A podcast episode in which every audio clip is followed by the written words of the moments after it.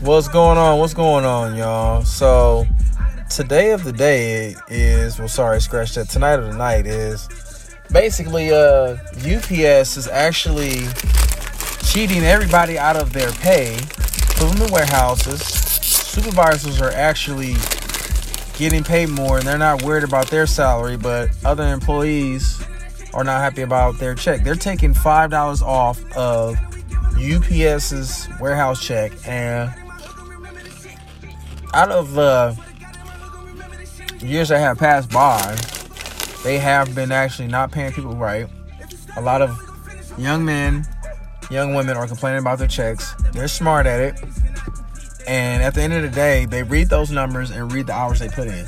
So, which means is UPS is doing some fraud stuff, and it's not cute.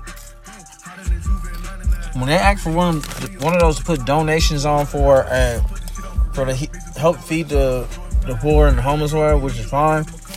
What they're doing is they're lying to us. They're doing a scam on our paychecks to take a dollar or five dollars off our paychecks. Which meaning is UPS is actually stealing from employees. However, they're on strike right now. My thing is, why are you cheating us out of our pay? That goes for any job. Don't care if you work at Foot Locker, Apple, Bath and Body Works, uh, also uh, um, Target, whatever. Thing about it is, you guys have to fix the economy.